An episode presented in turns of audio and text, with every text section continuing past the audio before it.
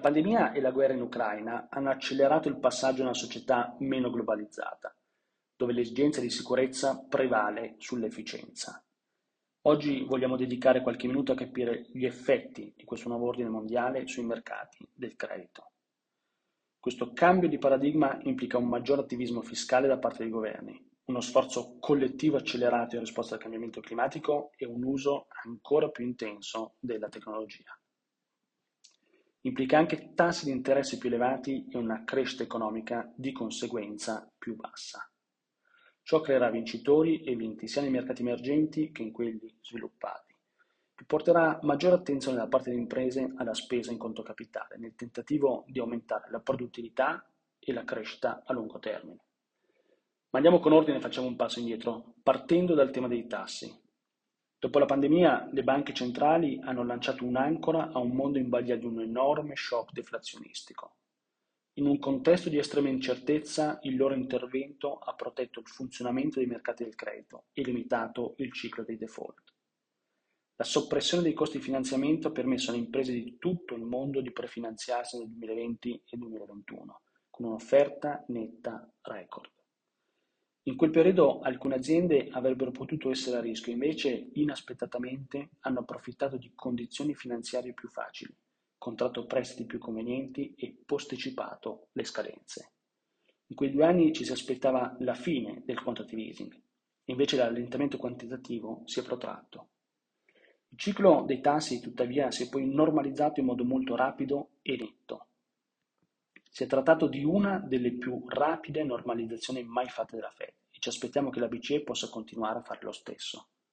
Sappiamo che il ciclo dei tassi funziona con un certo ritardo sull'economia, ma alcuni dei settori più sensibili ai tassi hanno già iniziato a rallentare. Un esempio è il mercato immobiliare globale. L'aumento dei costi di finanziamento ha portato a frenare anche il settore dei grandi beni di consumo, come le automobili. Siamo quindi entrati in una fase con tassi più alti in cui le banche centrali lentamente ritirano il quantitative easing. Insomma, meno denaro viene pompato nel sistema. Cosa significa questo per l'inflazione a lungo termine? Possiamo dire che si intravede il picco dell'inflazione e questo è certamente un segnale positivo per le banche centrali. Significa che gli aumenti dei tassi stanno effettivamente iniziando a funzionare e che si può fare una pausa. A nostro avviso ci stiamo infatti avvicinando ai tassi terminali. I tassi terminali sono tassi massimi attesi per far sì che la crescita continui mentre l'inflazione si muove verso la sua fascia obiettivo.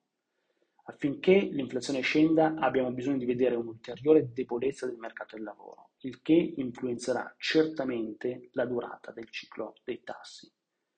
Ma anche qui abbiamo iniziato a notare qualche cambiamento negli Stati Uniti e una modesta debolezza nel mercato del lavoro del Regno Unito.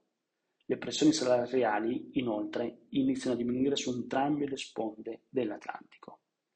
La domanda che a questo punto sorge è: che effetto ha tutto questo sugli investimenti obbligazionari corporate?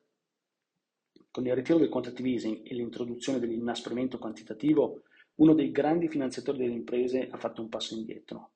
Sto parlando della B C E, ma è un segnale positivo. L'aumento dei tassi porterà a nuovi acquirenti del credito a lungo termine, non ultimi i clienti istituzionali come i fondi pensione e le assicurazioni, che tornano a vedere valore e a favorire l'allocazione nel credito. Riteniamo che un'inflazione in calo e una crescita che non diminuisce in modo significativo siano lo scenario ideale per i mercati corporate. Un altro tema importante che contraddistingue il nuovo ordine mondiale è quello del cosiddetto onshoring. Con l'aumento delle tensioni tra Cina e Occidente e gli effetti della guerra in Ucraina, molte aziende si stanno attivando per avvicinare la produzione.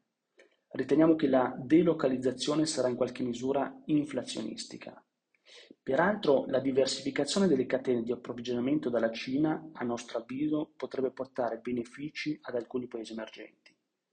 In generale ci sarà una maggiore necessità di automazione all'interno delle imprese, tendenza che ha già iniziato a verificarsi in generale. Questo per rimanere competitivi e per contenere i costi.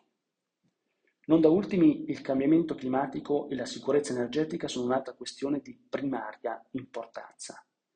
Ci aspettiamo sempre più enfasi sulla transizione all'energia pulita e sostenibile e questo si tradurrà in un aumento degli investimenti in tutta la filiera, dalla produzione alla distribuzione. Le aziende ad alta intensità energetica hanno visto i loro margini soffrire molto a causa dell'aumento dei costi dei fattori di produzione. I vincitori dei prossimi anni saranno le imprese capaci di investire nell'efficienza energetica per mantenere la competitività. Riteniamo che i mercati corporate saranno un ottimo strumento per finanziare questi cambiamenti e anche questo offriranno molteplici opportunità agli investitori obbligazionari. La presente registrazione audio ha scopo meramente informativo, non è da considerarsi in alcun caso materiale promozionale e non deve essere intesa quale offerta o una sollecitazione ad acquistare o a vendere qualsivoglia tipo di strumento finanziario. Le opinioni e i pareri contenuti nel presente documento non rappresentano necessariamente la visione aziendale formulata in altre comunicazioni, strategie o comparti di Schroders. Per maggiori informazioni si consulti il sito w w w punto schroders punto i t.